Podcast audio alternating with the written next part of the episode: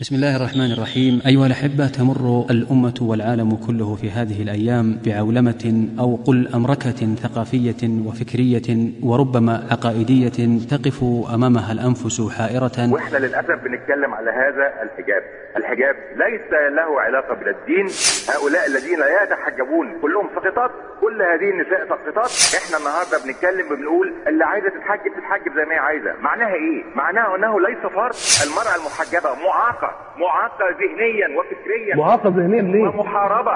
إحنا دمرنا المرأة المرأة هي نص المجتمع. كل التقارير القادمة من الأمم المتحدة بتؤكد أن المجتمعات العربية تخلفت لأن المرأة هي جزء أساسي في المجتمع وليست فاعلة في المجتمع. هنالك هجمة تقصد بها الفتاة المسلمة في دينها وعقيدتها وفكرها وثقافتها. هنا صدى التقوى بالرياض. تقدم فتياتنا يا أمل النساء في العالم. وتحديات العولمة في هذا العصر بالذات الذي كثرت فيه الفتن. تتحدى تتحدى. منحرفات الإرادة والاتجاهات. ربيبات الغرب. يفضلن حياة الترف على الالتزام المبادئ الفاضله ربيبات الغرب. يسهلون في نشر ثقافة السوء وتطبيقاته تجدهم أحيانا على أغلفة الجرائد على أغلفة المجلات. هي صورة لمجلة هي لعبة لعبت بها كف القصي المذنب هي لوحة كل شيء يأتي من الغرب إننا نتقبله لكن لا يتعشقون المثل الأعلى. ربيبات الغرب. لما تحدثهم عن أمهات المؤمنين تحدثهم عن السلف الصالح يقولون هذه قرون ولت وذهبت. ثقافة إذا العولمة انتشرت هذه الثقافة على مستويات كبيرة وشرائح ضخمة ما الذي سيحصل؟ غثاء مجتمعات مسلمة منهارة. فيها مجتمع موانع الحمل مجتمع الانتقال من الزواج المصاحب مجتمع العزوبية والعشاق المتحررين من الحرام والفضيلة.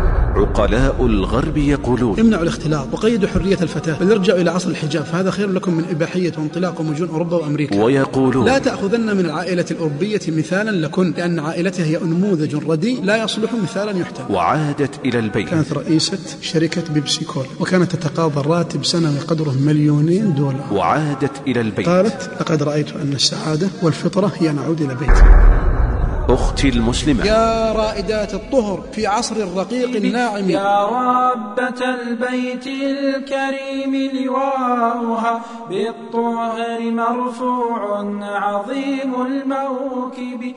أنا حرة أنا حرة أنا حرة. أنا حرة. لفضيلة الشيخ علي بن محمد الشبيري. أبدأ هذا اللقاء بالترحيب بفضيلة الشيخ. حياكم الله شيخ علي وأهلا بكم. حياكم الله وحيا الإخوان والأخوات المستمعين.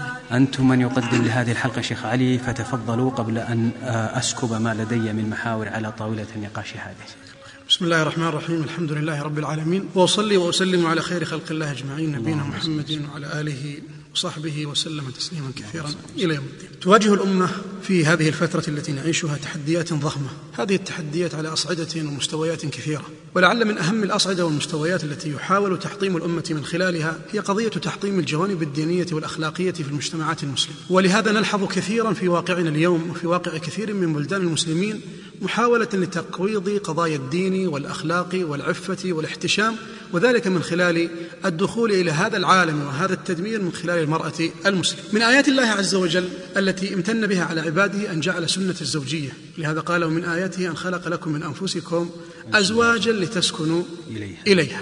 هذه السنة الزوجية يحاول اليوم من خلال أجندة معروفة عند أولئك الأعداء لتقويضها وهدمها. واستبدالها بأشياء عاشهم عليها لفترات طويلة ولا يزالون ويريدون نقل المعركة إلى بلاد المسلمين. لقد امتن الله عز وجل على الأجيال المسلمة وعلى المجتمعات المؤمنة بأن جعلهم ازواجا صالحين. يكمل بعضهم بعضا. والآية التي تلوناها قبل قليل وهي قول الله عز وجل ومن آياته أن خلق لكم من أنفسكم ازواجا لتسكنوا إليها. هذا السكن اليوم يفقد في كثير من بلدان الأرض التي فقدت ابتداء دين الله عز وجل وفقدت تبعا لذلك ذلك السكن والمودة والرحمة التي توجد في بلاد المسلمين وفي وفي بيوتاتهم. التطبيق العملي لسنة الزوجية التي ذكرت في الآية هي التزاوج بين عمل الرجل وبين عمل المرأة، بين دور الرجل الذي وضع له في الكتاب والسنة وفي هذه الشريعة وبين دور المرأة كذلك. وهو تزاوج إخواني أخواتي لا يقف عند تزاوج الأجساد الذي ينجب الذرية ويؤدي إلى استمرار البشرية، ولكنه يمتد ليشمل تزاوج الأفكار والمشاعر والآمال والتطلعات، كل هذا المزيج من التزاوج يؤدي إلى رقي السلالات وبناء الحضارات كذلك. عند حصول الاضطراب وللأسف في هذا المفهوم وهو الذي يحاول اليوم فعلا في تقديمه للمجتمعات المسلمة عند حصول اضطراب في هذا القانون وهو قانون التزاوج بحيث يحرص كل فرد منهم على التفرد تكون النتيجة هي البوار والإحباط والله المستعان. لاحظ معي في كتاب الله. عندما يذكر زوجين متكاملين يؤديان دورهما في الحياة أو رجل وامرأة يسميهما القرآن الكريم زوجين. فلاحظ لما قال مع آدم اسكن أنت وزوجك الجنة. ولما قال النبي صلى الله عليه وسلم قل لأزواجك. ويقول عنه تبتغي مرضات أزواجك. إذا فقد أحد الشرطين في أحد الشخصين إما الرجل أو المرأة لا يسميهم القرآن أبدا زوجين. لذلك ضرب الله مثلا للذين كفروا امرأة نوح وامرأة لوط. لما كانت على غير منهج وعلى غير استقامة وعلى غير دين الله سبحانه وتعالى عندئذ سماها امرأة ولم يسميها زوجا. لأنه لا يمكن أن يتحقق التطبيق العام للحياة الزوجية إلا أن يكون الاثنين متساويين يؤديان دورا واحدا. وتعجبني في في هذه القضية ما ذكره أحد الأشخاص أنه يقول لو كان لديك باب وهذا الباب من يعني جهتين من درفتين هنا وهنا. لو كان أحدهما صغرى والأخرى كبرى. لا يمكن أن يكون بابا ولا يمكن أن يستفيد أحد منه سيدخل إليه السراق. لكن لما يكون الباب كلاهما في مستوى واحد لا شك أن الإنسان عندئذ يطمئن على بيته ويطمئن على على ما يحتويه. عنوان الحلقة الفتاة المسلمة في عصر العولمة. آه إذا آه ربما نصطلح في البداية بأن هنالك آه دون مبالغة ودون تكرار أن هنالك هجمة تقصد بها هذه الفتاة المسلمة في دينها وعقيدتها وفكرها وثقافتها. هنا كان لابد وفي حلقة كهذه أن تبصر المرأة وأن توجه وأن تعلم. فلماذا؟ نحن الحقيقة نوجه المرأة المسلمة والفتاة المسلمة في هذا العصر بالذات الذي كثرت فيه الفتن آه، نوجهها لأمور الأمر الأول حقيقة هو الهجمة الإعلامية الضخمة عليها. نلاحظ اليوم أنه يقدم نموذجا للفتاة المسلمة على أنه هو النموذج الأمثل الذي ينبغي أن تقتدي به في ليلها ونهارها في مشيتها في حجابها في كل شيء من حياتها. وهذه هي أحد آثار العولمة. بحيث أنها تنتشر ثقافات كثيرة.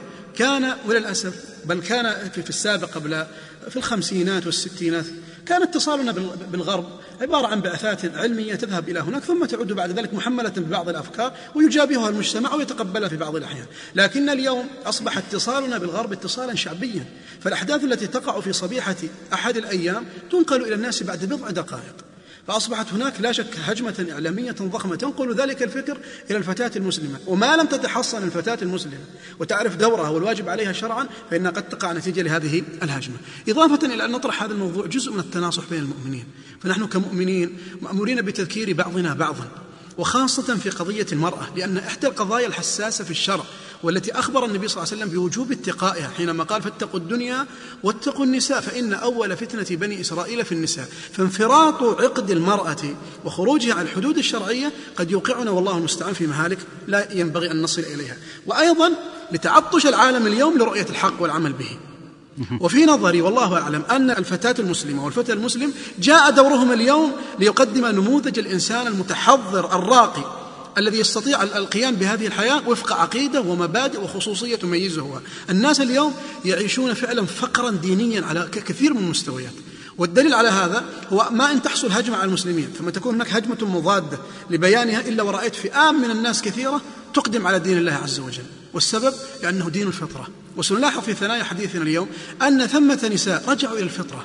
حتى من الذين نادوا بالتحرر في بلاد العرب وفي بلاد المسلمين. نراهم اليوم وهم رئيسات تحرير وهم أكاديميات في الجامعات إلا أنهم تراجعوا وفي تصريحات سأقرأها بعد قليل بإذن الله تعالى. بعض الذين لو سمحت يا شيخ الذين لا زالوا ينادون واللاتي لا زلن ينادين آه، بهذا التحرر الذي آه، ذكرته آه، يستغربون مثل هذا الطرح الشبيه بطرحكم هذا في هذه الحلقة. فيقول من نحن وما هي حضارتنا؟ ما هي ثقافتنا؟ ما هي آه، يعني ممتلكاتنا؟ حتى يهاجمنا الآخرون حتى يتآمروا علينا حتى يمكروا بنا. يعني كيف أرد على مثل هؤلاء؟ كيف ليس؟ نحن لدينا الذي لا يملكه ذلك الشخص. أليس عثمان بن عفان رضي الله عنه يقول ودت الزانية لو كان الناس كلهم زواني. الغرب اليوم يفقد الاحتشام والعفة والسكن والمودة والرحمة. أسرهم أسر متشظية.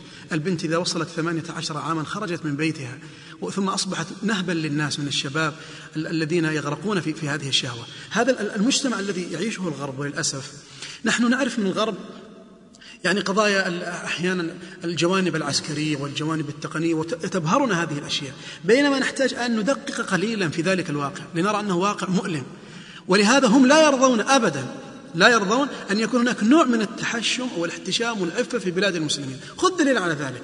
المسلمات اللاتي الآن في أوروبا الحرب التي حصلت في على قضايا الحجاب في فرنسا وهم مواطنات فرنسيات نعم أصولهم عربية وهم مسلمون اليوم لكن لماذا لم يجعلوهم يطبقون ما يقولونه في قانونهم أنه لا بد من حصول حرية والإنسان قضايا الدين فيها نوع من التحرر ونحو ذلك؟ لماذا لم يجعلوهم يتحرروا لأنهم يروا هذه الأسرة من أحسن الأسر استقامة واحتشاما وعفافا بينما يرون مجتمعهم خالي من ذلك. والنبي عليه الصلاة والسلام أخبر بأن هؤلاء في قلوبهم حسد. ما حسدكم اليهود مثل ما حسدوكم على التأمين والسلام. لماذا؟ لأن التأمين والسلام فيها نوع من الاعتزاز والقوة المعنوية والحسية للمسلمين. كذلك الحجاب هذا بتصريحاتهم هم يرون أن فيه عزة لهذه المرأة. كيف امرأة لا يراها إلا زوجها ومحارمها بينما نسائهم هم نهبا لملايين الناس عبر الشاشات والقنوات والشواطئ وغيرها. هذول اليهود والنصارى. طيب إذا جينا لأبناء المسلمين هذول اللي يعيشون معنا ويأكلون ويمشون معنا. أبناء المسلمين أيضا يعني إشكال كبير بلا شك. يعني هؤلاء هم تربوا هناك. أحيانا استفادوا من من جلسوا في بلادهم وتأثروا بأفكارهم وتغربوا بتلك الأفكار التغريبية وصنعوهم للأسف الشديد. يعني أحد المفكرين اليهود مفكر يهودي مشهور اسمه سارتر.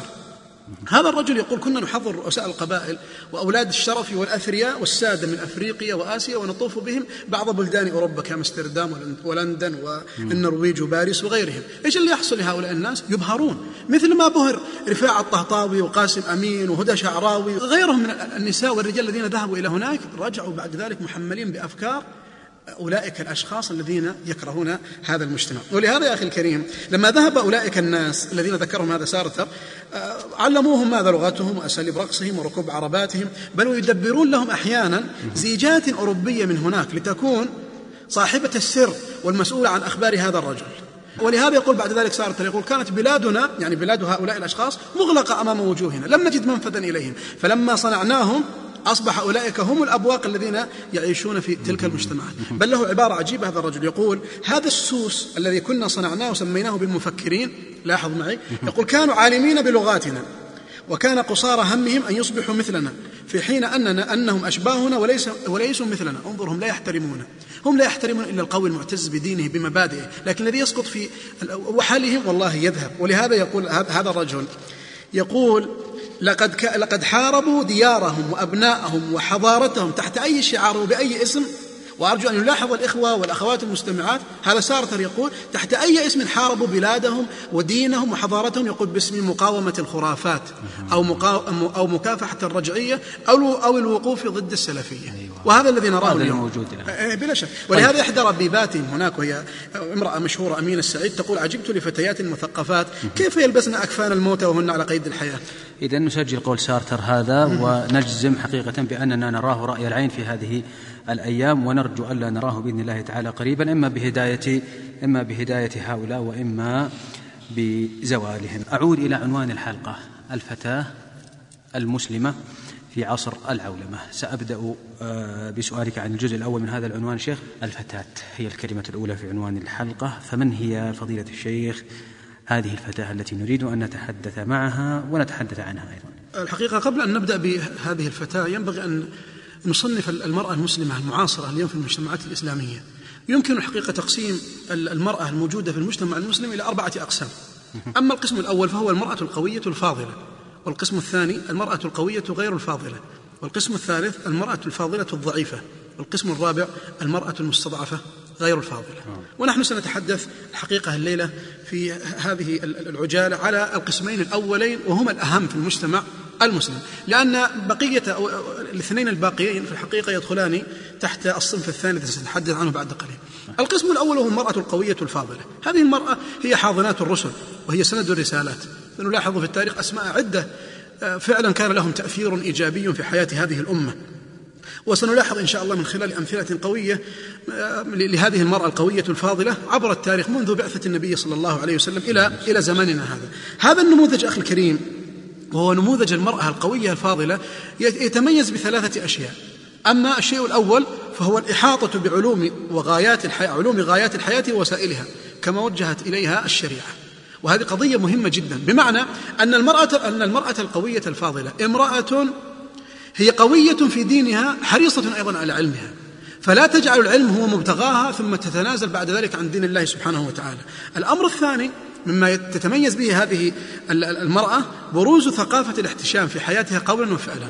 فهي كما أنها متعلمة كما أنها طبيبة ودكتورة وأكاديمية وغير ذلك إلا أننا نراها في قمة الاحتشام والعفة. ولا يمكن أن تتنازل يوما ما عن حجابها. وها هي إحدى الطبيبات التي ذهبت إلى لإحدى البلاد لاستلام جائزتها وهي الدكتورة ريما الطويرقي ورأوا الناس كيف ذهبت لاستلامها وكانت ماذا؟ في قمة حجابها وعفتها. فيما, فيما سمي بعاصمة النور في باريس. أي نعم. نعم. في البلد الذي بدأ تحرير المرأة فيه ولكن للأسف بالمناسبة على ذكر باريس فهم بدأوا بتحرير المرأة وبدأ وكانت المرأة معهم أولا جنبا بجنب لكن الذين يقولون بالمساواة اليوم.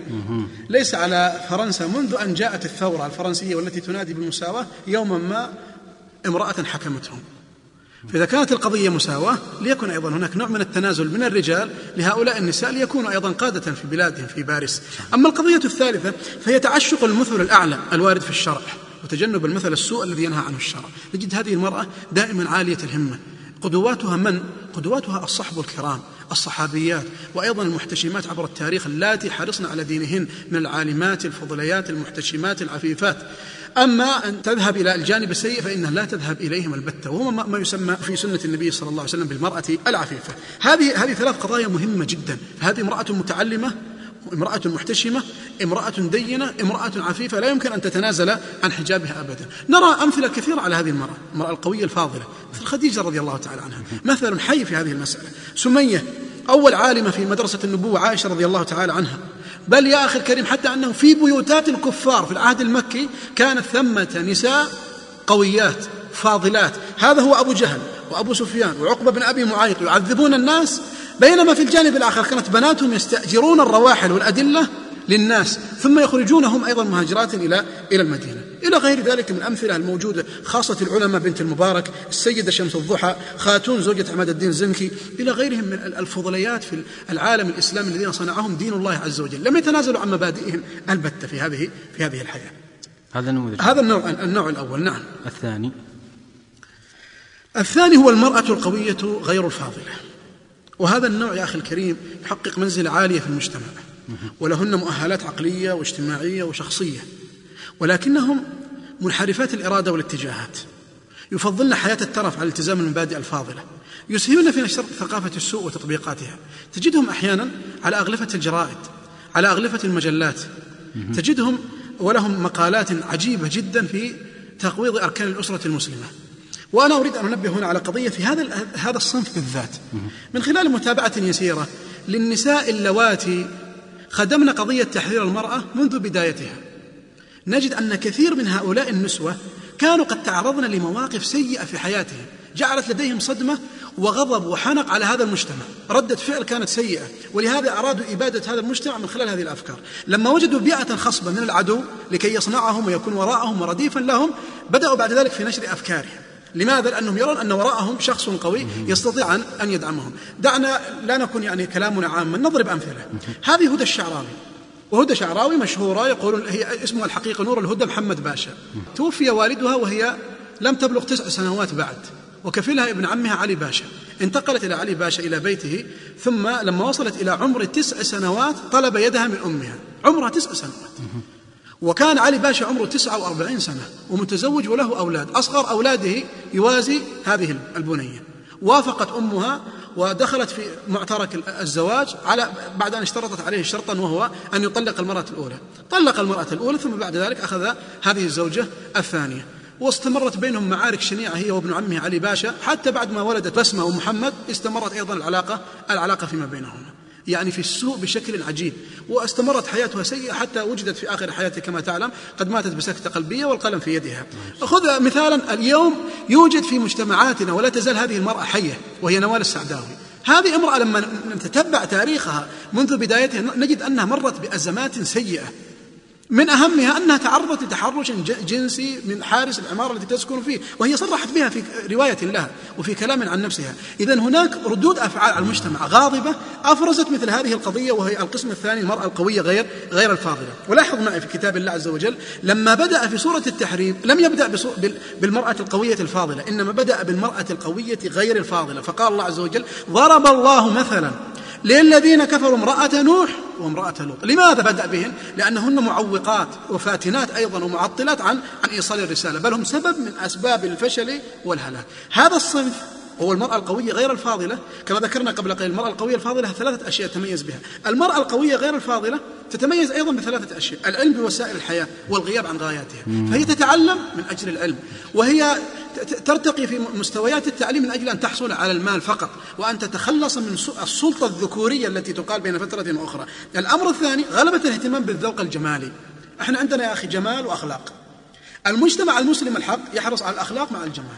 لكن هذا النوع لا. أ- تكون أنت في أجمل حلة وتخرج في أبهى حلة كذلك ومكياج وميك أب وأشياء كثيرة لكن ليس هناك أخلاق. بمعنى أنه ليس هناك ثقافة عفة واحتشام عند عند هذا الصنف. أما القضية الثالثة فحصر الفضائل بالمتع الحسية وحصر العلوم بعلوم الدنيا وثقافة الاستهلاك والترف هذا هذا القسم لا, لا, لا يحرص إلا على على الأشياء الدنيوية الأشياء ثقافة الاستهلاك. كل شيء يأتي من الغرب فإننا نتقبله. لكن لا يتعشقون المثل الأعلى. وذلك لما تحدثهم عن أمهات المؤمنين تحدثهم عن, عن السلف الصالح. يقولون هذه قرون ولت وذهبت. ولا يصلح آخر هذه الأمة إلا بما صلح به. أول وهل هذا القسم الذي تتحدث عنه هو ذاك الذي آه، نسمعه ونشاهده ونقرأه في وسائل الإعلام آه، يطلب وينادي بالمساواة مع الرجال مثلا. هل هو ذاك؟ لا شك. نحن لا نجد هذه العبارة وهي الحقيقة من اللعب بالمصطلحات قضية ال- ال- المساواة. ونجد فعلا أن بعض هذا القسم بالذات والمرأة القوية غير الفاضلة هي التي تطالب بقضية المساواة بين الرجل والمرأة. يكفي تسلطا من الرجل على المرأة يكفي قوامة تكلم على قضية الق- القوامة تكلم على قضية المساواة وأنه ينبغي أن تتساوى المرأة في أعمالها ووظائفها وكذا وكذا مع مع هذا الرجل. وكما يقولون لا مانع أن نتسلى بالتفكير في أمر لا يحتاج إلى تفكير. ال- ال- ال- الذي أعتقده أنا ويعتقده كل مسلم يؤمن بهذا الكتاب وبرسوله صلى الله عليه وسلم أنه لا يمكن المساواة. والسبب يا أخي الكريم لأن الله عز وجل خلق هذه المرأة بصفات معينة وخلق الرجل بصفات معينة كما بدأنا في أول حديث ليتكامل ويؤسس أسرة واحدة. ونحن إذا إذا سمحت لي أخي الكريم يعني دعنا نتجاوز الأدلة الشرعية لأن أكثر هذا القسم بالذات لا, لا, لا ليس عندهم مرجع عن القرآن والسنة. إلا فيما يشتهيه ولذلك من القضايا المهمة عندهم مغناطيس الشذوذ. هم دائما يبحثون عن الشذوذات يبحثون عن الأحاديث التي فيها ضعف أحيانا بل موضوعة ويستدلون بها عندما يحتاجون هم. لكن لو, لو أردنا أن نحاجهم بقضية أنه لا يمكن المساواة نقول لهم الله عز وجل يقول وليس الذكر كال أنثى. لكن دعنا نتنزل معهم عقلا مع هذا الصنف الذي ينادي بقضية المساواة بين فترة وأخرى. دعنا نقول لهم الابتكارات وبراعات الاختراع اليوم تخلو من من تأ- التأنيث في الأعم الأغلب. ما في مساواة. لماذا؟ لأنه مكان الرجل غير مكان مكان المرأة ليس كذلك؟ لاحظ معي يا أخي الكريم الزعامة والسيادة اليوم كانت رجولية المعالم عبر القرون. لا تجد إلا الزعيم والقائد والسيد بينما الحياة تخلو من الزعيمة الزعيمة والقائدة صحيح؟ ولهذا قد يقول قائل هناك زعيمات عبر التاريخ نقول كم كم عددهم؟ وهم شذوذ. على الذين يقولون بالمساواة أنه ينبغي أن يساوي في كل هذه الأشياء. لا يمكن المساواة البتة. بل الأنبياء على مر التاريخ هم رجال وليس فيهم نساء. لماذا؟ أن حمل الرسالة شيء عظيم يحتاج إلى شخصية أيضا كبيرة.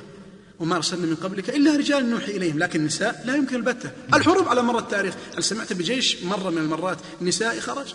أبدا. إنما هو جيش جيش رجالي. اليوم عل- علم الطب نفسه يقول أنه لا يمكن المساواة أبدا فخلايا الرجل غير خلا- خلايا المرأة. الفروق الجسدية نفس القضية. الإسراف العاطفي عند المرأة غير العقل عند الرجل.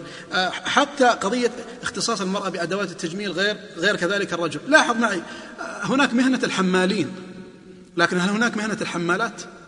لا. ليس هناك مهنة الحمالات البتة. إذا لا, لا يمكن لا يمكن المساواة عقلا فضلا عن يعني واقعا ومنطقا. هذه وظيفة البدي جارد اللي يسموه وظيفة الحماية. لا يمكن أن تجد وظيفة حماية من النساء إنما هي من الرجال لأنهم هم الأقوى والأقدر. أنت ضربت بعض الأمثلة الآن يا شيخ في في آه، مجالات هي مجالات عمل حقيقة.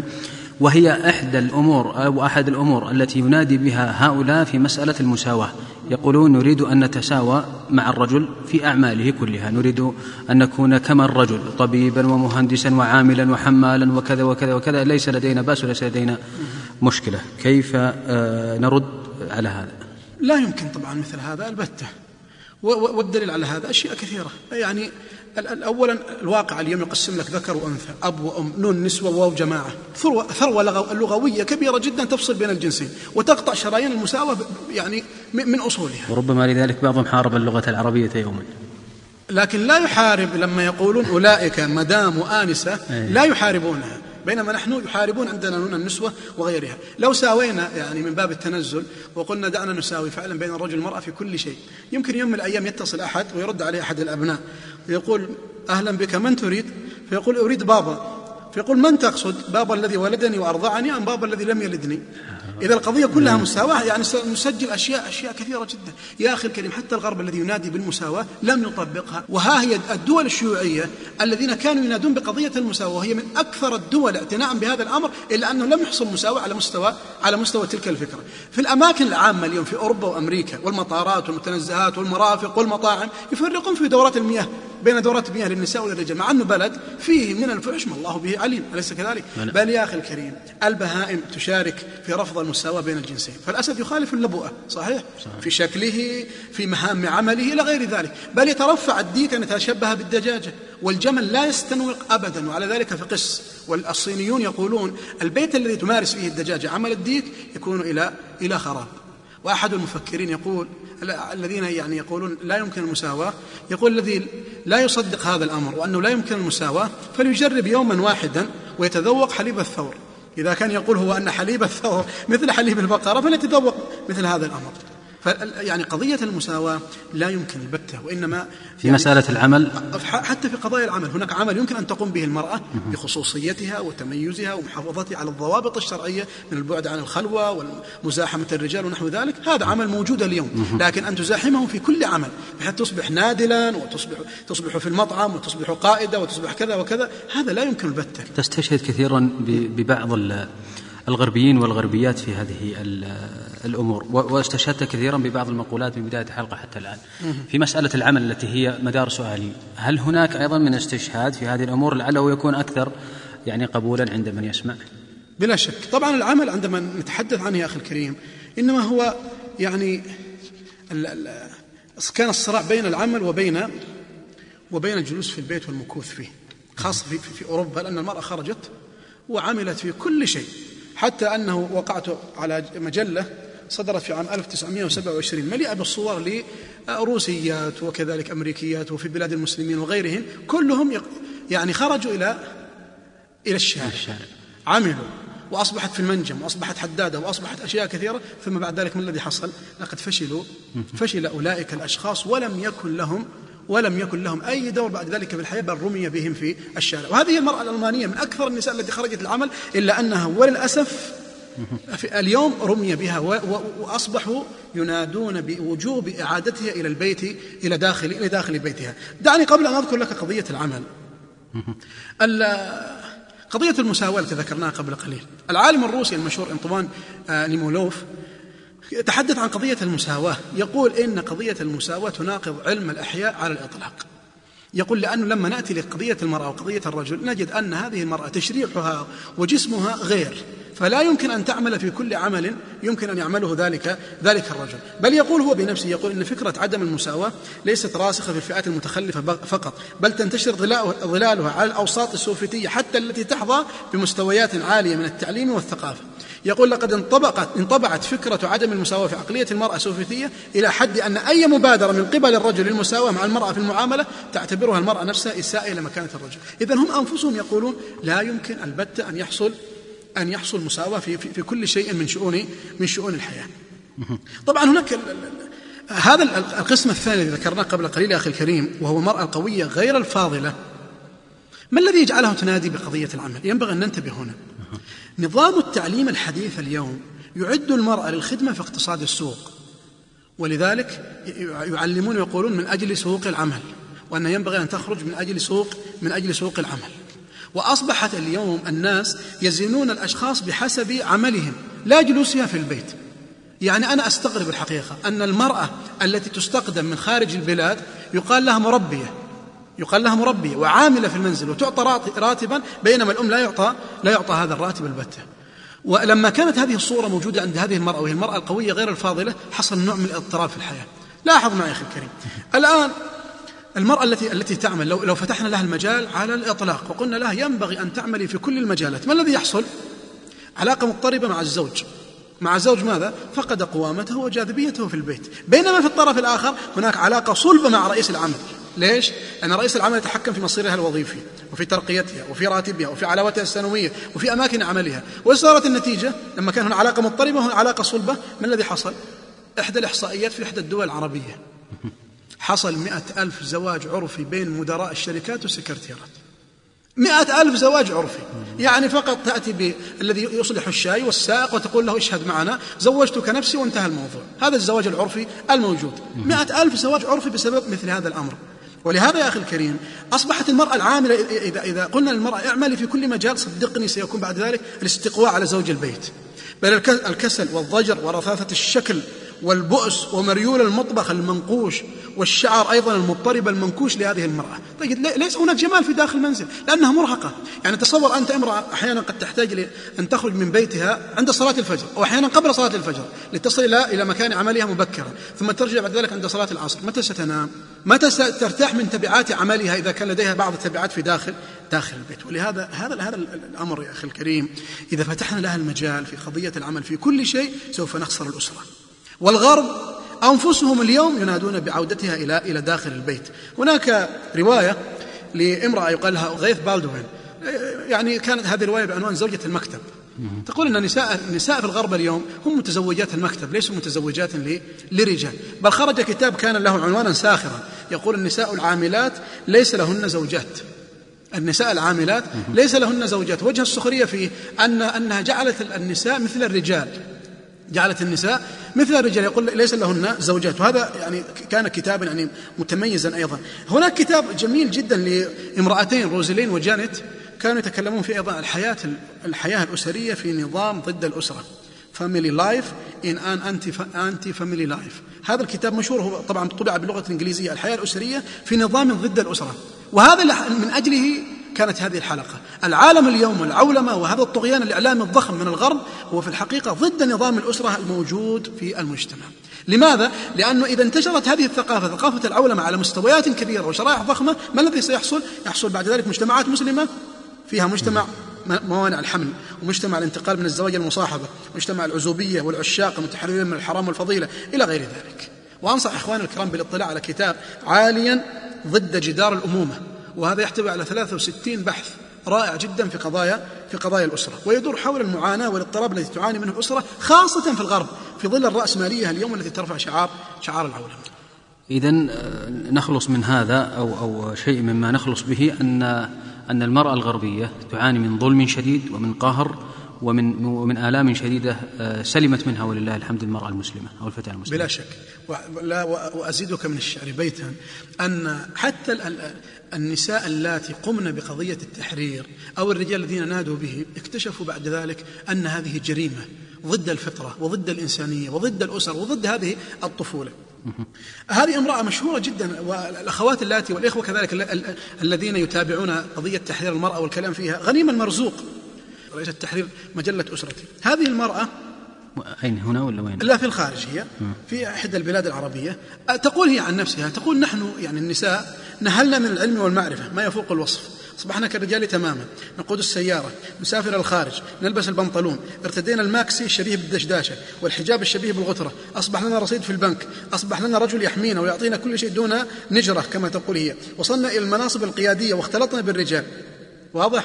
ثم بعد ذلك تقول تقول ما أجمل الأنوثة وما أجمل المرأة المرأة التي تحتمي بالرجل ويشعرها الرجل بقوته ويحرمها من السفر لوحدها ويطلب منها أن تجلس في بيتها تربي أطفالها وتشرف على مملكتها وهو السيد القوي. نعم تقول هذه المرأة وهي نصيحة لكل فتاة تسمع هذا اللقاء. تقول هذه الأخت نعم أقولها بعد تجربة.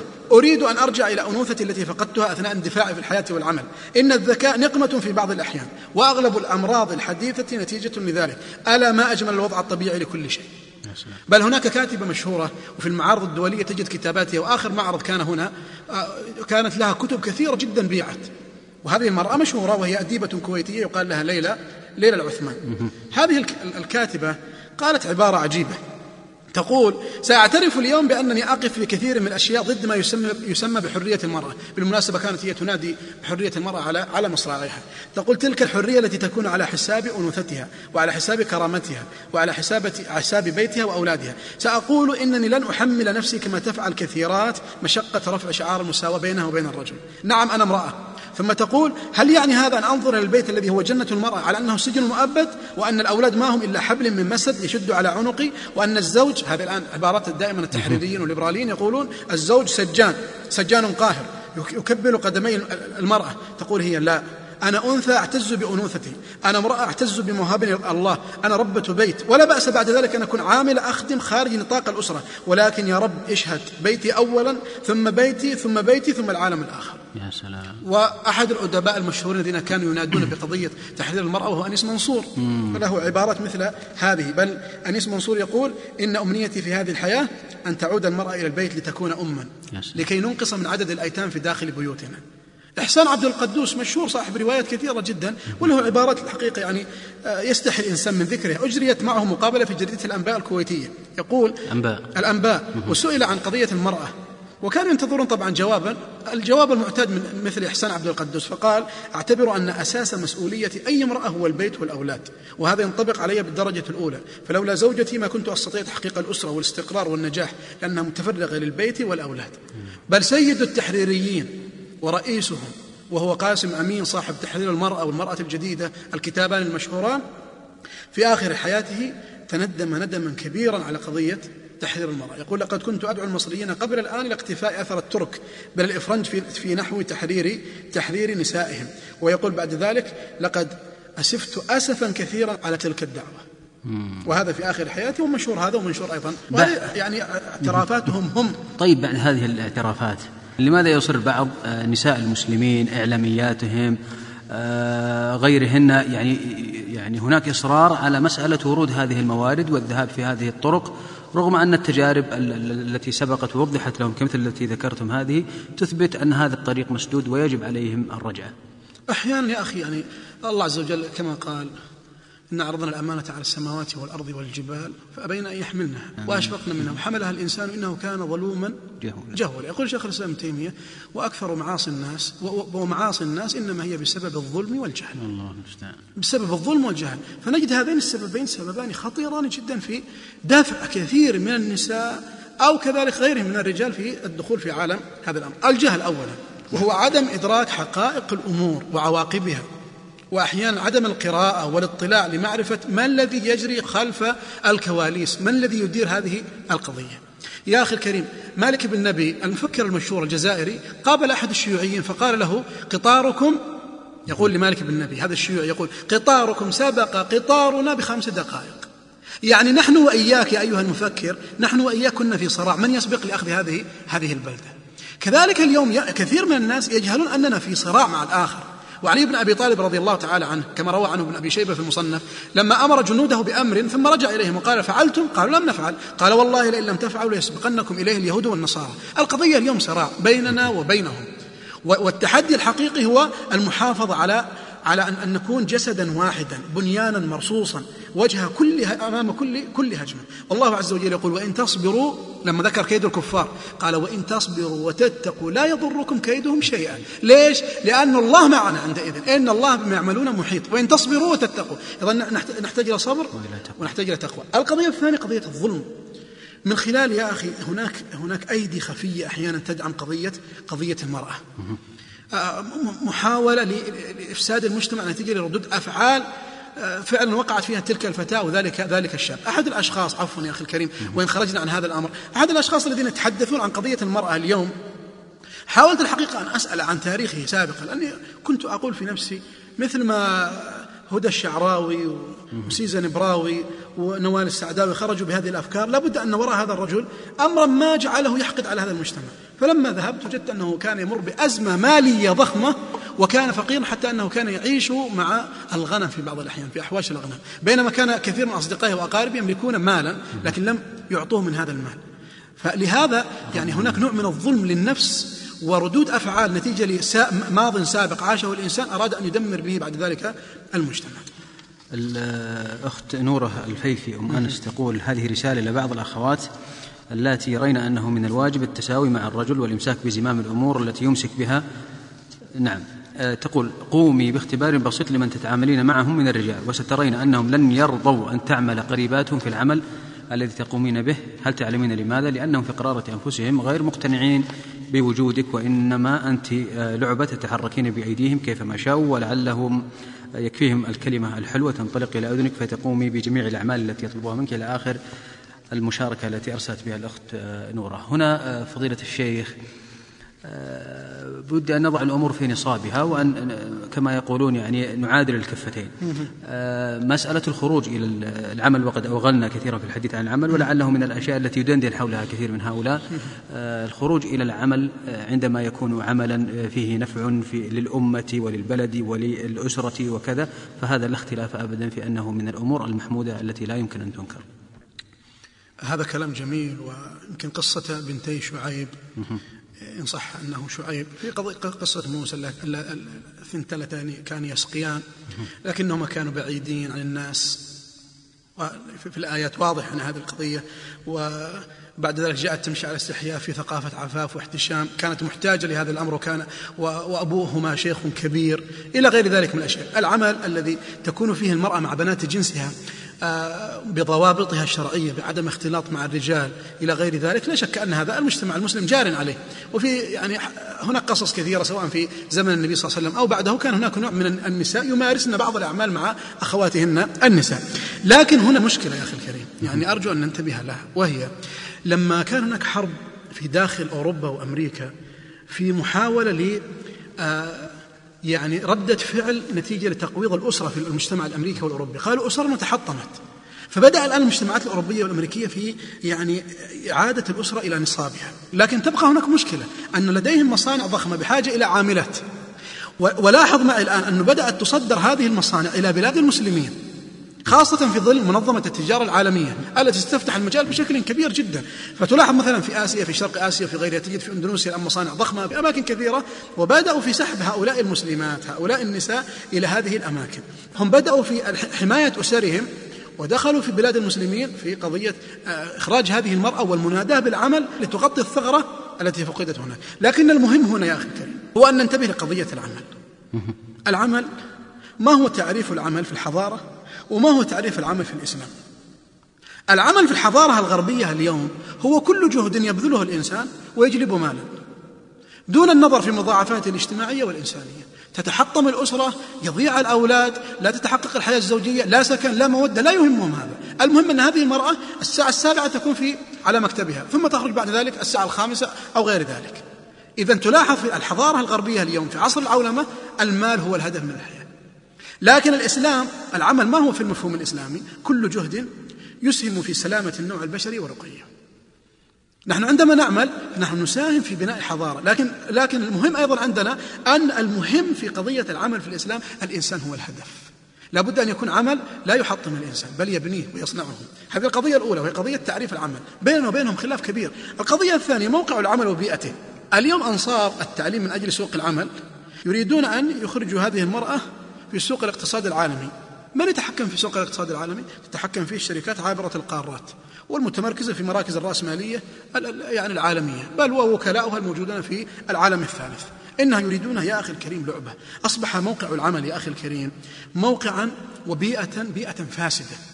لو تقدم عشرين سكرتيرة هل سينظرون لمؤهلاتها؟ هذا جزء من النظر. لكن ينبغي أن تكون جميلة. هذا أساس مهم جدا عند أولئك القوم. موقع العمل اليوم موقع مليء بعدم الاحتشام. بل تجد أحيانا في نوع من الاختلاط والنكات والضحكات عندما تدخل في بعض الأماكن المختلطة تجد أنه هل يمكن لأمثال هؤلاء يؤمنون بثقافة الاحتشام والعفاف ووجوب أن تكون المرأة بعيدة عن الرجال؟ هذه أيضا يعني قضية ينبغي أن ننتبه لها. القضية الثالثة في العمل هو ساعات العمل. أصبحت ساعات العمل مرهقة وأصبحت المرأة فعلا تذهب إلى أماكن بعيدة جدا وتعود إلى بيتها وهي مرهقة. وقد تتولى بعد ذلك بعض المعاملات في داخل بيتها ولا تنتهي إلا قرابة صلاة العشاء. ما الذي يبقى لزوجها؟ ما الذي يبقى لأولادها؟ وأنا أريد أن أسأل سؤال للإخوة جميعا والأخوات. الآن المرأة تجلس أربع سنوات متواصلة لكي تحضر رسالة دكتوره وإذا حضرت مدحوها الناس وأثنوا عليها وقالوا أنت كذا وفعلت كذا وقدمت إنجازا عظيما وولائم أليس كذلك؟ لا. لكنها لو جلست مع أولادها ساعة ساعتين تمل. أين المرأة التي تجلس سنة؟ وهي لديها خطة تربوية لأولادها لصنعهم. خير من ألف رسالة ستعدها بعد ذلك. مشكلتنا أن البيت اليوم أصبح غائبا في حياة المرأة العاملة إلا من رحم الله. إذا نستطيع أن نقول أن هذه العولمة التي نحن نتحدث عنها في هذه الحلقة ربما أحد أهدافها وأحد ما يراد من خلالها وما يمرر من خلالها أن تخرج المرأة إلى سوق العمل على إطلاقه وبالتالي تكون البلاد و الأمة قد خسرت يعني أعضاء آه، كثيرين من من من أعضائها. بلا شك. بل نعم. على هذه القضية يعني في مصر كان هناك دراسة للمركز القومي للبحوث الاجتماعية في مصر. فأكد هذا المركز أن 30% من دخل المرأة ينفق في أدوات الزينة. هم يقولون أن الآن لما تتوظف المرأة تصرف على أسرتها. هذه 30% الآن ذهبت إلى أدوات الزينة. وما تستفيده الأسرة من الدخل لا يتجاوز ثمانية عشر في المئة. والباقي ينفق في الملابس والأحذية والمواصلات ومتطلبات العمل. أحد الأساتذة في الكويت وهو الدكتور هادي مختار أستاذ الاجتماع بجامعة الكويت آه، أجرى بحثا على شريحة المرأة العاملة الموجودة في الكويت بين سن الخمسة عشرة والخمسة والستين. كشف في هذا البحث أن دخل المرأة في الكويت في هذه السن من 200 إلى 400 دينار كويتي. لكن بعد ذلك ظهر أن 84% وثمانية في العشرة من هذا المبلغ يذهب في خارج الأسرة. ما الذي بقي لهذه الأسرة التي تقول أن نحن نريد نشقى على أبنائنا وعلى أولادنا وعلى أهالينا في داخل داخل البيت؟ هذه مؤشرات يعني كبيرة جدا ينبغي أن ننتبه لها. ولهذا هم يدفعوننا للعمل يدفعون المرأة للعمل لتحصل على أكبر قدر ممكن من المال حتى تشتري ماذا؟ حتى تشتري بضائعهم من أوروبا وأمريكا. التي تقدم علينا لأنه إذا صارت المرأة قوامتها على الرجل. يعني يتوفر لديها مال لكن ليس ذلك المال الكثير. بحيث أنها تأخذ عشرة آلاف اثنى عشر ألفا خمسة عشر ألفا إلى غير ذلك. لما يتوفر لديها مال تستطيع أن تذهب إلى سوق الاستهلاك اليوم الذي يدره علينا الغرب والله المستعان. دكتور خالد بن صالح باجي حرز من مكة المكرمة يقول الفتاة المسلمة هي الأم والزوجة والأخت والبنت. الفتاة تميز المسلمة تميز بين الخير والشر وتفرق بين الحق والباطل. قدوتها أمهات المؤمنات. والمؤمنين والنساء الفاضلات من الصحابيات وغيرهن عبر أطوار الزمان. أيتها الكريمات المرأة في عصر العولمة تتعرض لكثير من الأخطار التي ينبغي لها أن تحذر منها.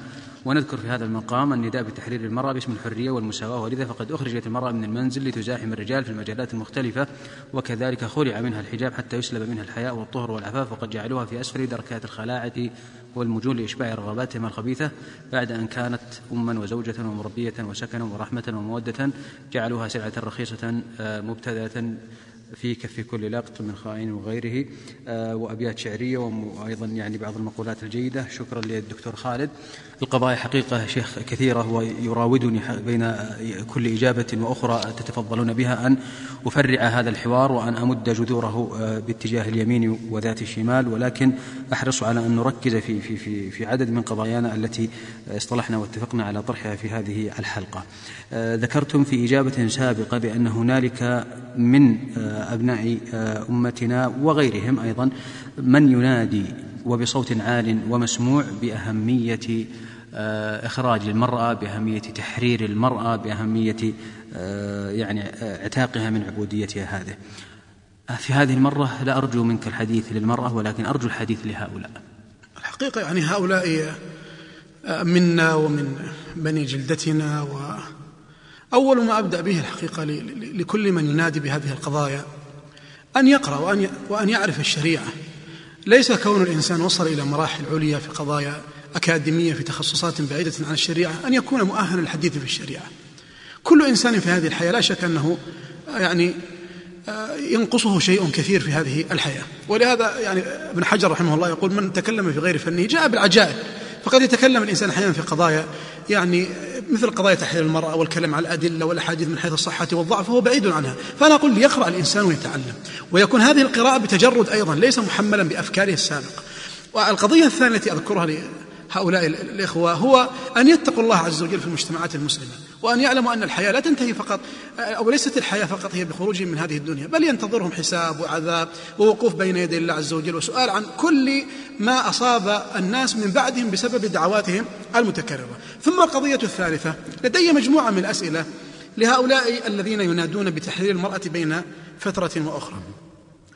وأول هذه الأسئلة لماذا نرى الارتباط بين التبرج والمناداة بحقوق المرأة مع وجود جيوش مستعمرة قريبة من بلدان المسلمين؟ هذا السؤال ينبغي أن ننتبه له.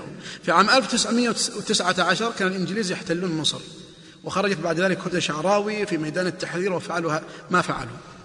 في عام التسعين نفس القضية لما حصلت الأزمة وجدنا أن هناك بعض الكلمات التي تخرج المجتمع تنفس برئة واحدة وغير ذلك من الأشياء والعبارات التي ينبغي أن ينتبه لها. لماذا هذا الارتباط بين هذه القضية وهذه القضية؟ هل هناك نوع من التواصي بالباطل لإغراق المجتمع المسلم بهذه القضايا؟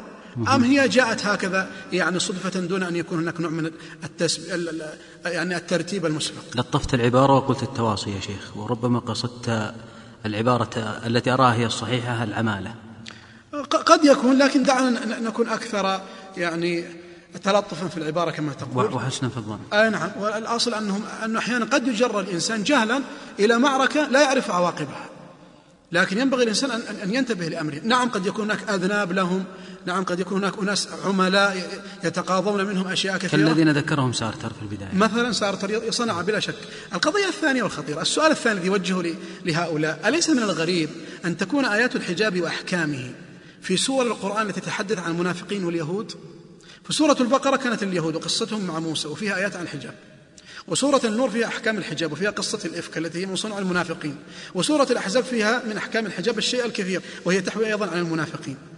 فهل هناك ارتباط فعلا بين النفاق وبين الحجاب؟ هل هناك ارتباط بين اليهود الذين يصنعون كثير من المؤسسات اليوم التي تعمل في الدنيا وبين هذه الحركات؟ ما هذا سؤال أتوجه به لهؤلاء الأشخاص. السؤال الثالث عملها الذي تطالبون به قام به الرجال بإتقان. فلماذا نبحث نحن عن عن المرأة؟ فإذا كان العمل مقوم قد قام به الرجال وهو مؤدا على أكمل وجه فلماذا نبحث عن المرأة لتؤدي هذا العمل؟ أليس المهم أن يكون المجتمع على أقوى حال؟ فلماذا نبحث عن هذه المرأة التي تخالط هذا الرجل؟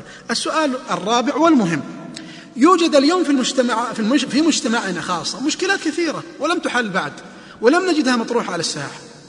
أليس عندنا مشكلة الشباب اليوم؟ وتثقيفهم. عندنا مشكلة الطفولة أيضا والبرامج المعدة لهم أين هؤلاء الأشخاص من الحديث عن مراكز الطفولة؟ عن مراكز الاعتناء بالفتيات عن مراكز الاعتناء بالشباب الاهتمام بالأسرة. هل هؤلاء نادوا يوما ما بوجود تليفون لمدة 24 ساعة يحل مشاكل الناس؟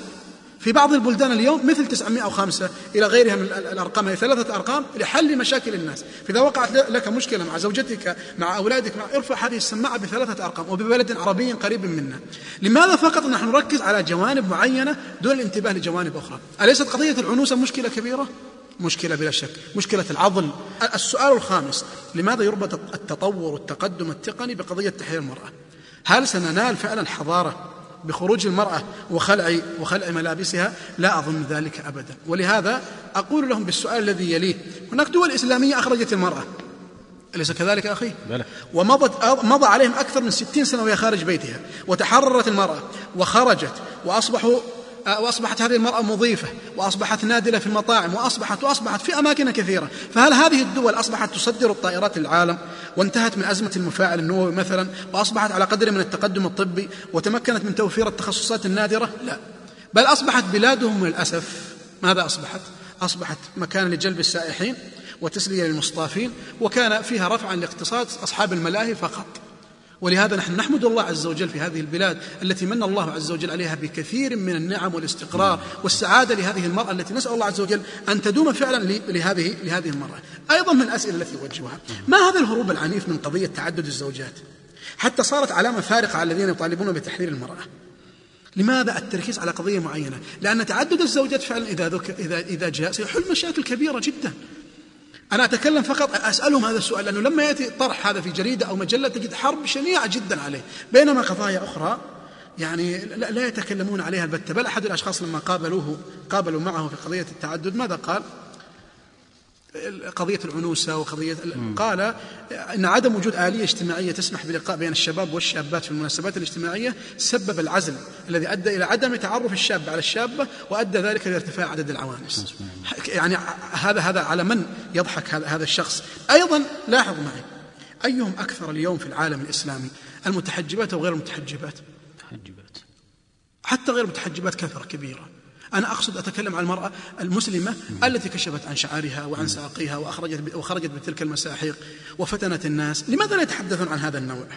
وهي أكثرية ومرتكبة للحرام الواضح المتفق عليه. بل يعني قد يتعرضون أحيانا للعن الإلهي. ومع هذا لا يتحدثون عن هذا البتة. إنما يتحدثون عن امرأة متحجبة وأن هذه متخلفة وأنها كذا وكذا وكذا. وإحنا للأسف بنتكلم على هذا الحجاب. الحجاب ليس له علاقة بالدين هؤلاء الذين يتحجبون كلهم ساقطات كل هذه النساء ساقطات إحنا النهارده بنتكلم بنقول اللي عايزة تتحجب تتحجب زي ما هي عايزة. معناها إيه؟ معناها إنه ليس فرض إنه من حقها أن تتحجب. إحنا بنقول عندها حرية إنها تتحجب. إحنا ضمننا المرأة المرأة هي نص المجتمع. كل م... كل التقارير القادمة من الأمم المتحدة بت... بتؤكد أن المجتمعات العربية تخلفت لأن المرأة هي جزء أساسي في المجتمع وليست فاعلة في المجتمع. المرأة المحجبة معاقة معاقة ذهنيا وفكريا. معاقة ذهنيا ليه؟ ومحاربة. لماذا لا ندافع عن هذه عن هؤلاء النساء فعلا وندافع على على قضايا ال- ال- ال- الحجاب الشرعي؟ بدل ان نتحدث عن قضايا أن الحجاب هذا أصبح م- معيقا للفتاة عن التقدم وأشياء كثيرة نسمعها ولا شك أنها مؤلمة ومؤلمة جدا. وأخيرا أهدي لكل من يتكلم عن المرأة لقصيدة لأحد النصارى وإن كان من عقلاء النصارى هو وهو إيلي أبو ماضي. والشاعر معروف يقول سجل العار علينا معشر سجلوا المرأة بين الهمل فهي إما سلعة حاملة سلعا أو آلة في المعمل لا تبالي القيظ يشوي حره لا ولا تحذر برد الشمأل ولها في كل باب وقفة كامرئ القيس حيال الطلل في سبيل المال. أو عشاقه تكدح المرأة كدح الإبل جشموها كل أمر معضل وهي لم تخلق لغير المنزل. ألفت ما عودوها مثلما تألف الظبية طعم الحنظل. ما أطاعوا فيك أحكام النهى لا ولا قول الكتاب المنزل. قد أضاعوك وما ضيعتهم فأضاعوا كل أم مشبل. وهذا صحيح. أصبحت المرأة التي يقولون عنها وراء كل رجل رجل عظيم امرأة للأسف أحيانا لما ترى واقع المسلمات وبنات المسلمين خاصة اليوم في الحجاب والبلوتوثات التي تنتشر بين فترة أخرى فعلا يضع الشخص يده على رأسه ويقول يعني هؤلاء البنات إلى أين يسيرون؟ إن لم نحاول فعلا تحاول هذه الفتاة المسلمة أن ترجع إلى ما أراده الله عز وجل منها ورسوله صلى الله عليه وسلم. طبعا هؤلاء الذين وجهت لهم هذه الكلمات وهذه الأسئلة ربما يستطيعون الإجابة داخل أنفسهم الآن إن كانوا يسمعون لهذه ال ال ال الأسئلة. أسماء الخضير من القصيم تقول نعم أولئك يتشدقون بحقوق الإنسان والحريات والمساواة فهل هذه الحقوق لهم أم هي للبشر كافة؟ ومنهم المسلمين والمسلمات فإذا كانت الحرية والعدالة وحقوق الإنسان كل لا يتجزأ فإن من حق نساء المسلمين ارتداء ما شئنا من ثياب الحشمة والوقار كما ترتدي نساؤهن. نساؤهم البسة العري والعار. هذه أسماء الخضير وهنا أيضا عدد من المشاركات. سأحاول أن أقرأها بإذن الله تعالى لكن بعد أن أستمع إلى مشاركة لأحد المستمعين الكرام. بسم الله والصلاة والسلام على رسول الله. الحقيقة من ما يلفت الأنظار ويشاهده الكثيرون في الأسواق هذه العباية المخصرة. وأصل العباية وجدت للمرأة لتسترها أمام الرجال. ومع الأسف الحاصل العكس يعني العباية هذه اللي, اللي ترتديها النساء في الأسواق وهي العباية المخصرة صارت مدعاة فتنة يعني للرجال ويعلم الله أنها نفتن فيها أكثر من غيرها يعني. وأتمنى من فضيلة الشيخ أن يتطرق لهذا الموضوع ويوجه كلمة لأخواتنا المسلمات بأن ينتبهن لخطر هذه العباية. هذا والله أعلم صلى الله وسلم على نبينا محمد. أخوكم سلام الشمري الجوف السلام عليكم ورحمة الله وبركاته. ذكرت يا شيخنا الكريم مقولة جميلة جدا لساب فأتمنى ذكر المرجع لنقل هذه العبارة في مكتبتنا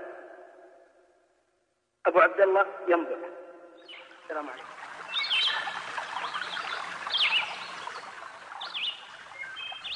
شكرا للمتصلين الكريمين. آه، أبو عبد الله يسأل عن المرجع يا شيخ لمقولات سارتر. عموما بالنسبة للمراجع آه، أنا كنت سأذكر في آخر الحلقة آه، بعض المراجع المهمة التي ينبغي أن يقرأها الشخص في هذه القضية لكن ما دام ذكر الأمر فهناك كتاب جميل اسمه حكاية لعبة.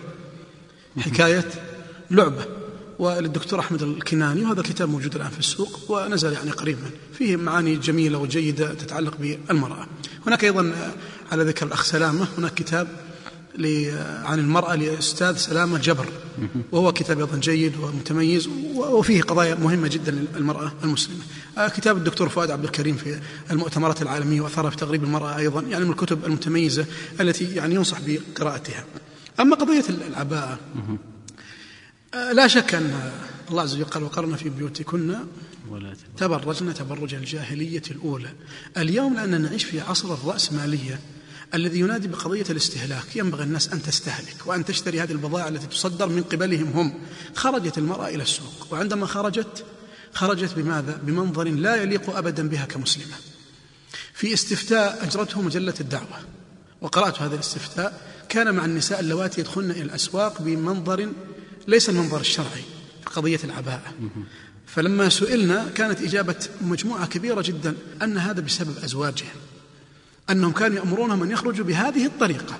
وهذا لا شك خطير جدا لأن هذه المرأة أمانة أؤتمن عليها الرجل بميثاق غليظ فينبغي أن يحافظ عليها.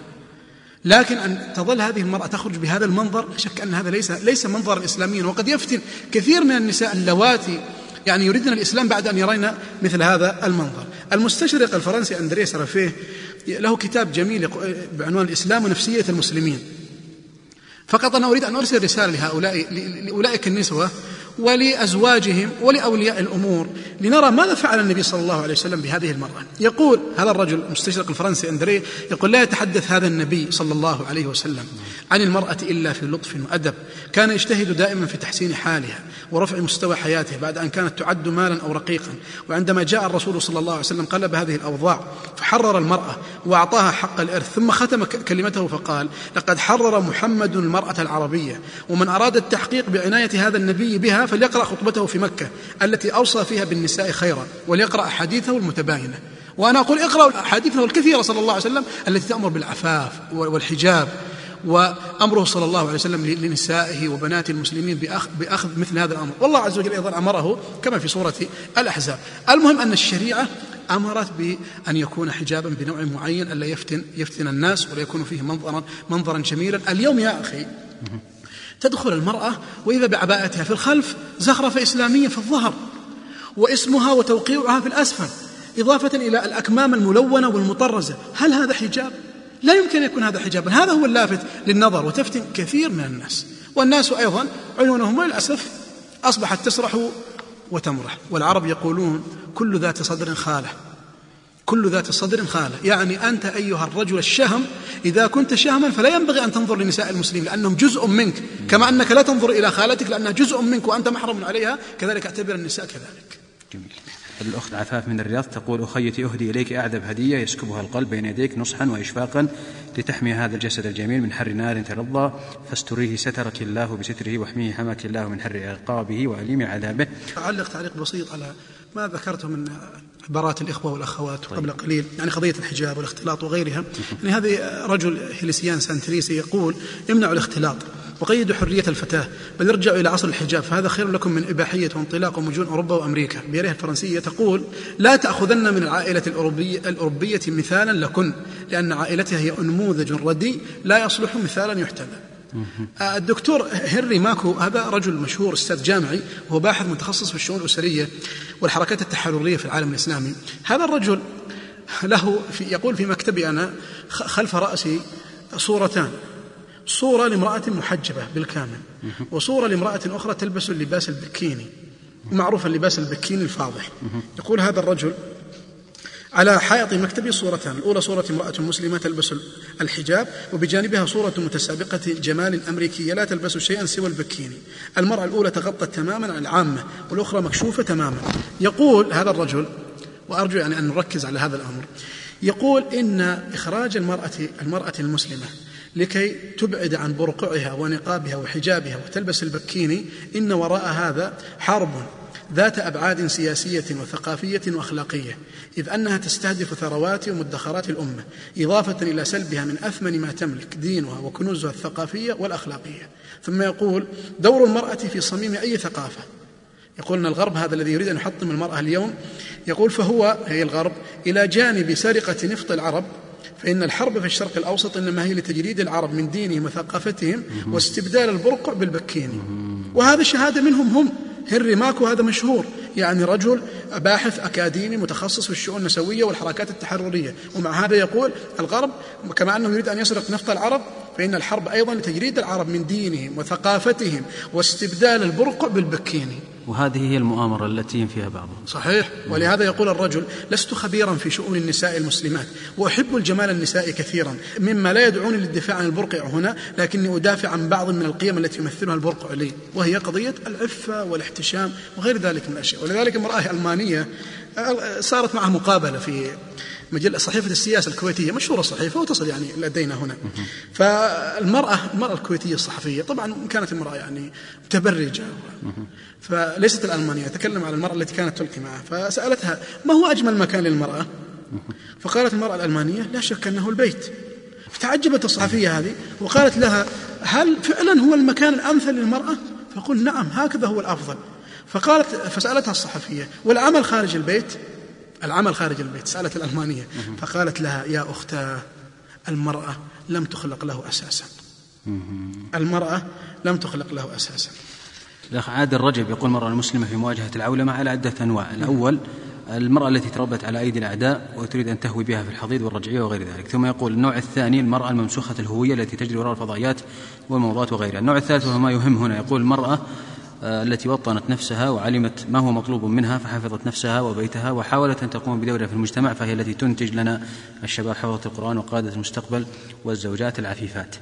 آه، هنا أيضا آه، رسالة من الأخت أم عمر تقول من الشرقية تقول جميع زوجات إخوان زوجي وكذلك جميع أخواته يعملن وهن ممن ينظرن بإيجابية من جهة قضية تحرير المرأة ومع ذلك فهن ينظرن إلي أنني امرأة مدللة ومرفهة. كذلك لأنني أجلس في بيت نعم ينظرن إلي أنني امرأة مدللة ومرفهة. كذلك لأنني أجلس في بيتي وكل ما أطلبه يأتي إلي بلا عناء إذا أم عمر تؤكد على مسألة أن حتى يعني كثير من العاملات ينظرن إلى من يجلسن في البيوت بعين آه، ربما الإعجاب ويغبطنهن على جلوسهن وبقائهن. سأستمع وإياكم إلى عدد من المشاركات المسموعة. بسم الله الرحمن الرحيم. الحمد لله رب العالمين وصلى الله وسلم على نبينا محمد وعلى آله وصحبه أجمعين.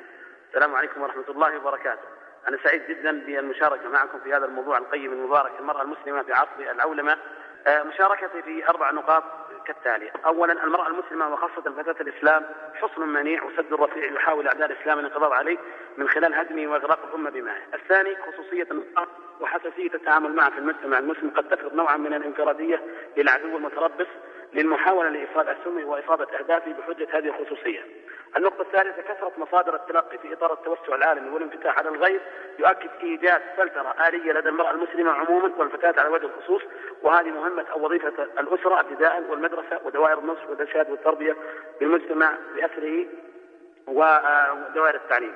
النقطة الرابعة الدور المنتظر للفتاة المسلمة في نصرة دينها بل وفرض شخصيتها المسلمة. على العالم هي الرد الملزم على كل دعاة التغريب والاختلاط والفتنة. هذه أربع ملاحظات أود من صاحب الفضيلة التعليق عليها والوقوف معها شاكرا لكم لطفكم وإحسانكم واهتمامكم. وشكرا لإذاعتنا المتألقة إذاعة القرآن الكريم. صلى الله وسلم على نبينا محمد وعلى آله وصحبه أجمعين. والسلام عليكم ورحمة الله وبركاته. أخوكم ومحبكم في الله خالد الشيد الشيد بريدة. السلام عليكم آه، طلب منكم التعليق إلى خالد رشيد آه، شيخ علي على النقاط الأربعة التي ذكرها.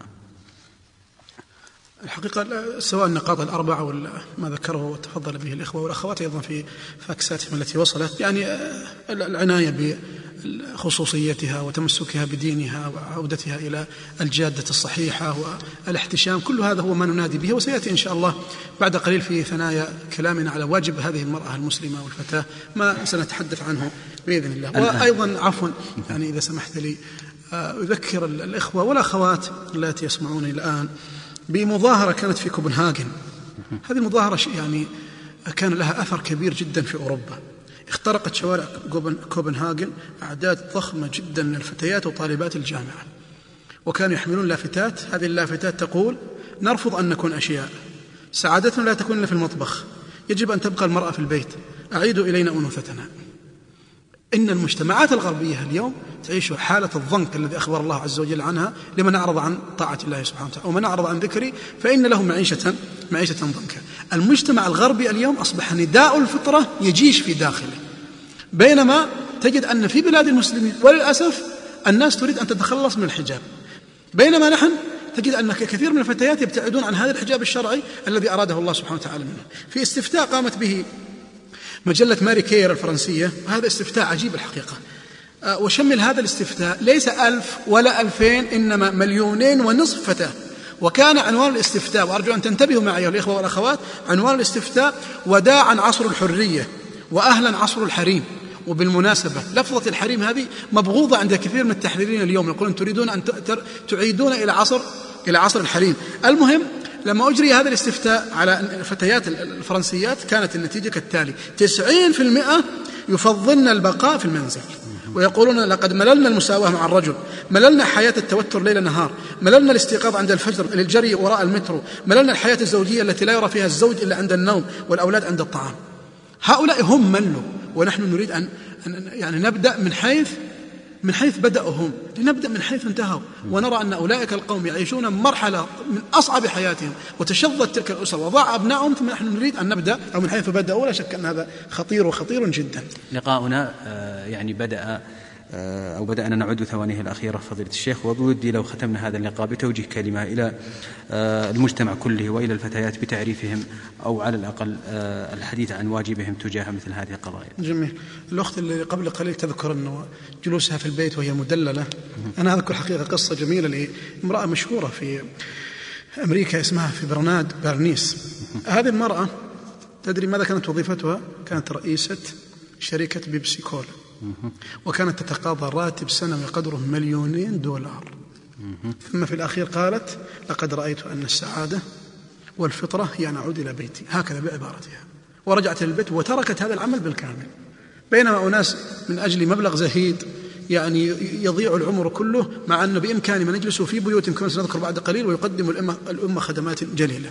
نأتي أخي الكريم إلى بعض الوصايا والاقتراحات لإخواني وأخواتي في هذا المجتمع. من الواجب يعني الذي ينبغي أن نقوم به أولا بروز نظام تربوي محكم التطبيق تعد به فتاة المستقبل. نحن اليوم بحاجة إلى نظام تربوي متميز تعد به فتاة المستقبل. كما أنها تعلم الكيمياء والفيزياء والرياضيات والأحياء وغيرها من العلوم العصرية فإننا بحاجة إلى منهج متكامل لإعداد فتاة مسلمة الأمر الثاني وننتبه لهذا البعد عن اللغو الكلامي الذي يتقن الكلام دون تقديم خطة عملية واضحة. أحيانا يا أخي الكريم نجد أننا نشغل ببعض القضايا. تجد أنه يعني هناك فقاعة من خلال مجلة أو جريدة أو موقع أو قناة فضائية تخرج هذه الفقاعة ونبدأ ننشغل بها. ويمرر أحيانا موضوع أكبر من الموضوع الأساسي الذي ننشغل به.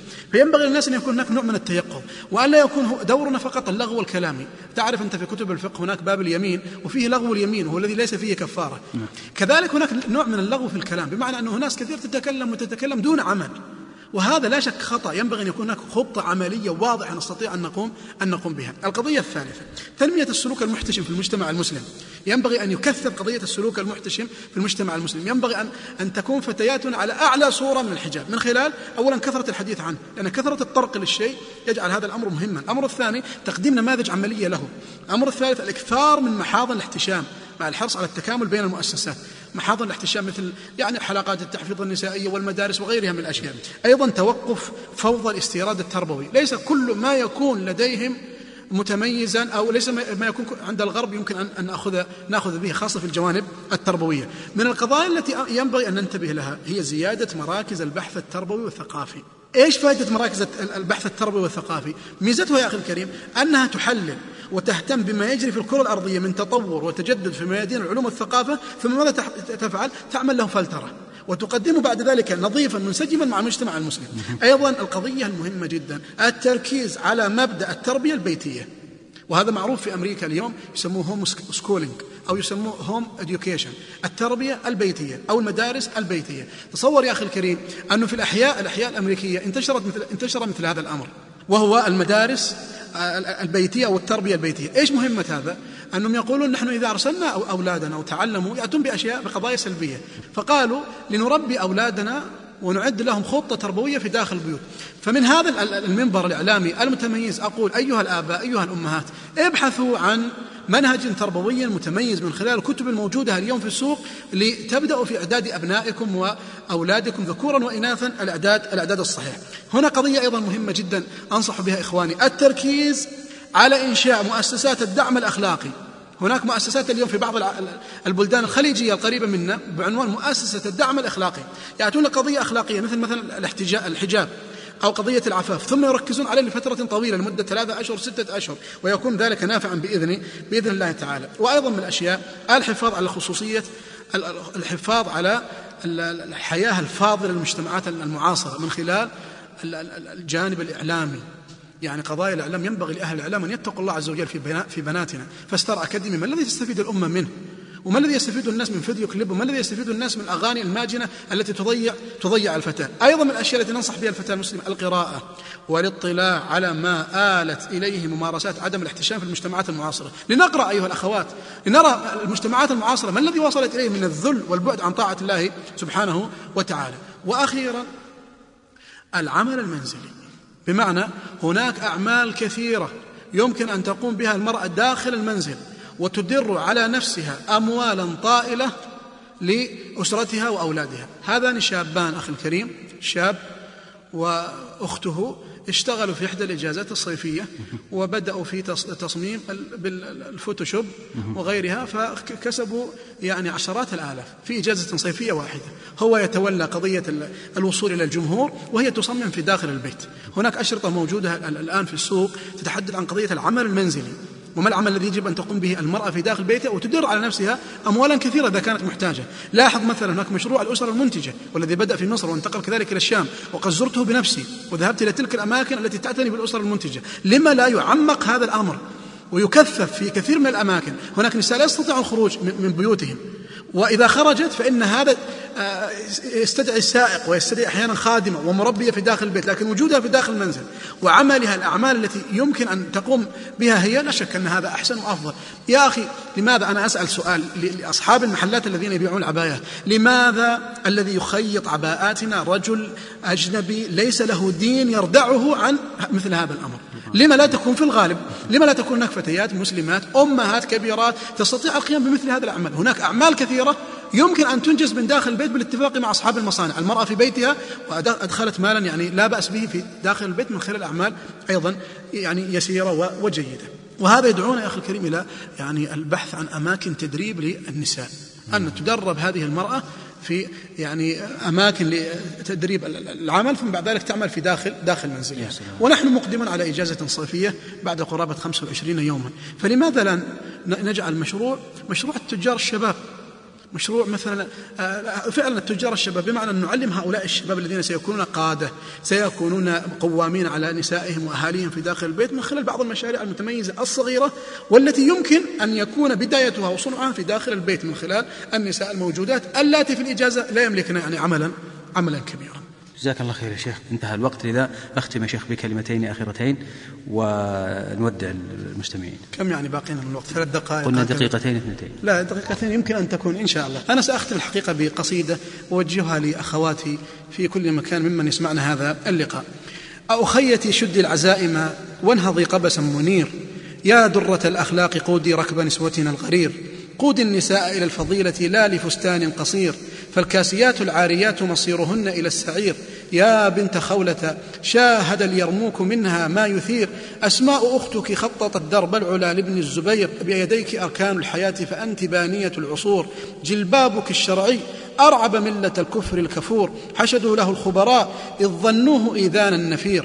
مرحى حماة الستر إن الستر طهر لا يمارى زمر تدل على الفضيلة بعد أن كادت توارى يرفعن مصباح الهدى يرشدن للحق الحيارى في عصر عولمة النساء يقدن للستر العذارى في عصر أمركة العفاف.